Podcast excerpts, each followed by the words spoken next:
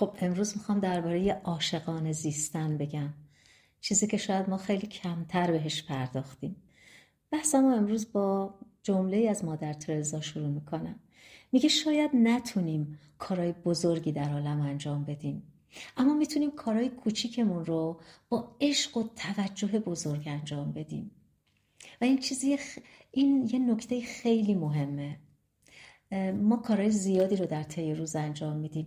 اغلب بی توجهیم حالا اگه توجه کنیم به کاری که داریم انجام میدیم و به خودمون بگیم چقدر دوست دارم که دارم این کار رو می‌کنم چقدر خوشحالم که دارم این کار رو انجام میدم با این احساس انجامش بدیم از انجام اون کار انرژی می‌گیریم.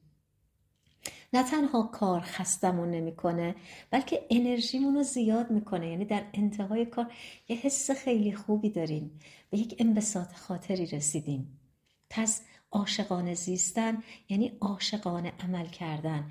و برای اینکه عاشقانه عمل کنیم باید توجه کنیم.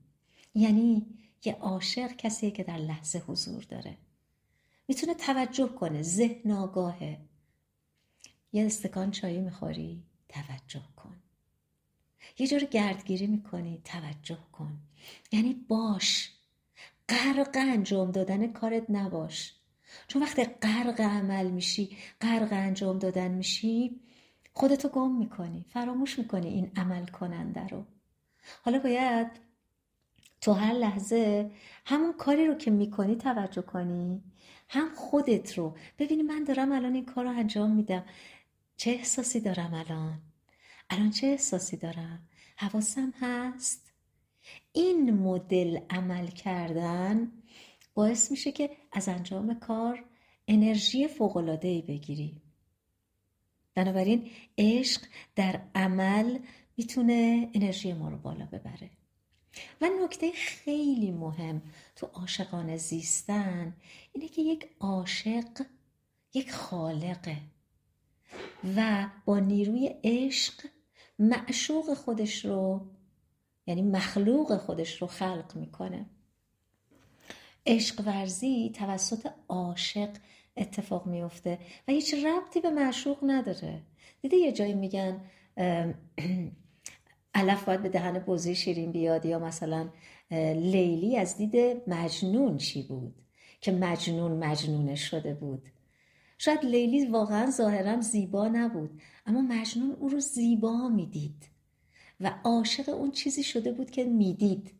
نه عاشق واقع چون لیلی رو همه می‌دیدن. تو داستان ها و اسطوره ها داریم دیگه. واقعیت اینه که وقتی که من یک با یک نفر ارتباط برقرار می‌کنم یا با یک کاری آیا او رو تبدیل به معشوق خودم می‌کنم؟ آیا وقتی که من به یه زندگی خوب حالا مطلوب فکر می‌کنم اون زندگی مطلوب معشوق من میشه؟ یعنی من عاشقانه بهش فکر می‌کنم. خیلی از آدما به چیزای مطلوب که فکر می‌کنن ندفعه میگن ای بابا نه من مادی نیستم. اصلا مادیات چیه؟ ارزش نداره. آدم باید خیلی معنوی باشه. ولی واقعیت اینه انسان یه موجود دو بودیه. بود مادی داره و بود معنوی. هم دنیای بیرون رو داره هم دنیای درون. بود مادی و دنیای بیرون واقعیت دارن. و اتفاقا سلوک از دنیای بیرون شروع میشه.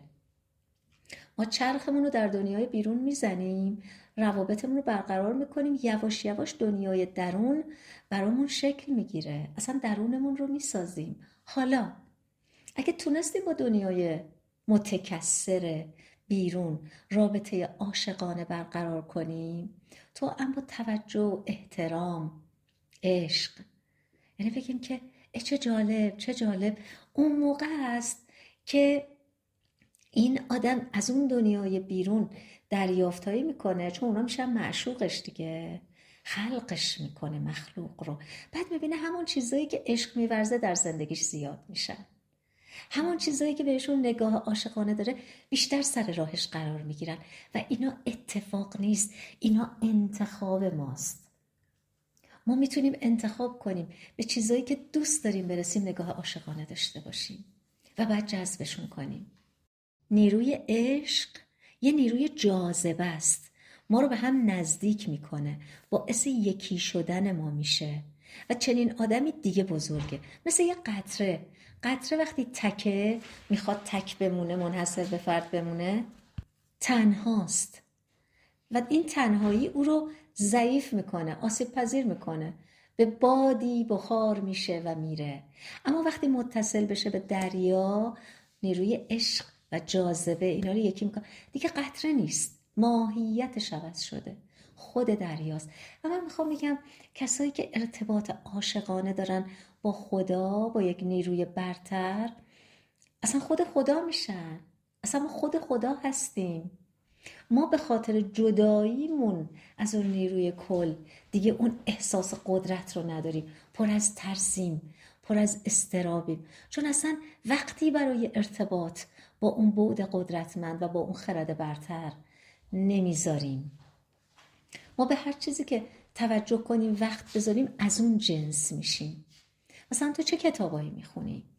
بسته به کتابایی که می‌خونی تحت تاثیر قرار می‌گیری دیگه بله. وجود تحت تاثیر قرار می‌گیره حالا شاید خیلی علاقه من باشن بگن خب ویلیام گلاسر میاد پنج نیاز اساسی رو مطرح می‌کنه. نیاز بقا عشق قدرت آزادی تفریح. که دومین نیاز نیاز عشقه. عشق و تعلق خاطر. در آدمای مختلف این نیاز وجود داره. ولی کم و زیاده. یکی نیاز عشق ژنتیکی بالاتره. بیشتر عشق می‌خواد و میده. یکی نیاز عشقش کمتره. دقیقا مثل دوتا گیاه. یکی گیاهیه که تو خشکی مثل کاکتوس. نیاز به آبش هفته یه نصف استکانه. یکی دیگه مثل یک گیاه بامبو. اصلا باید غرق در آب باشه تا بتونه زنده بمونه و رشد کنه. حالا دو تا آدم با دو نیاز عشق متفاوت در شرایط متفاوت حالشون خوبه. فکر کنین دوتا بخوان انتخاب هم بشن. خب این عشق برزی متفاوت اینا باعث آزار دادن طرف مقابلشون میشه. اونی که نیاز عشقش کمه میگه تو چرا انقدر میچسبی؟ اونی که نیاز عشقش زیاده میگه تو چرا انقدر کم عشق میدی و می‌خوای؟ ما باید جنس آدمای مقابلمون رو بشناسیم و یه چیزی رو بدونیم که ابرازگری عشق تعیین کننده میزان عشق ورزیمون نیست. یعنی ما می‌تونیم آدمی باشیم که خیلی عشق بورزیم ولی خیلی ابراز عشق نکنیم.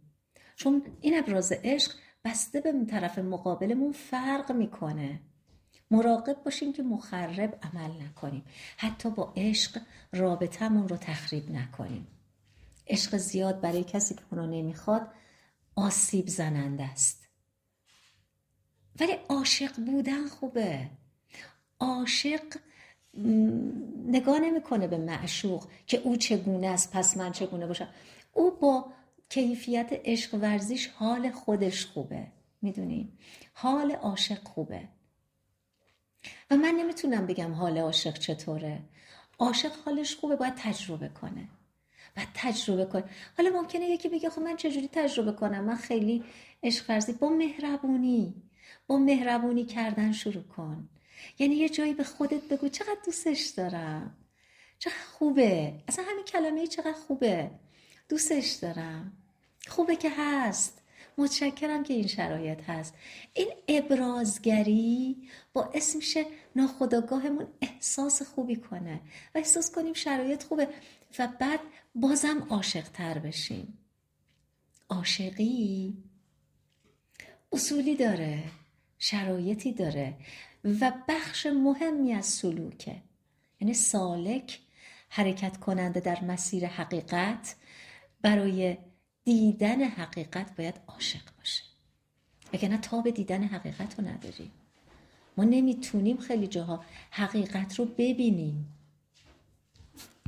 پس می‌خوام جنبندی کنم که فرد عاشق کسیه که می‌تونه نزدیک بشه می‌تونه صمیمی بشه می‌تونه بگه که دوستت دارم ولی حواسش هست کجا چقدر.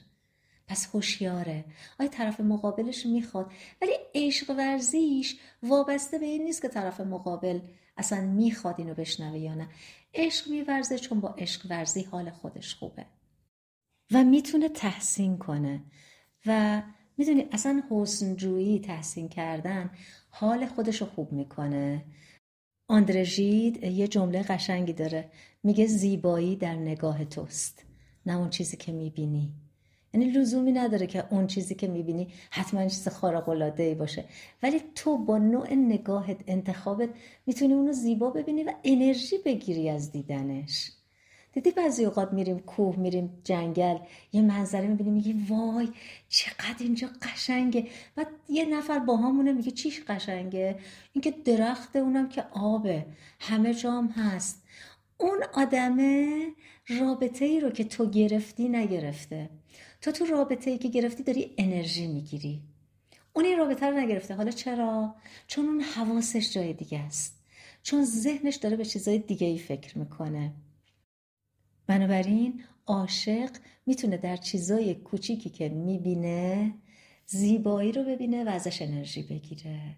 امیدوارم که بتونیم اینا رو این مطلب رو روش فکر کنیم. یه خورده دربارش بنویسیم درونیش کنیم و زندگیش کنیم. اگه این بحث برات جالبه حتما برای دوستانت هم ارسال کن.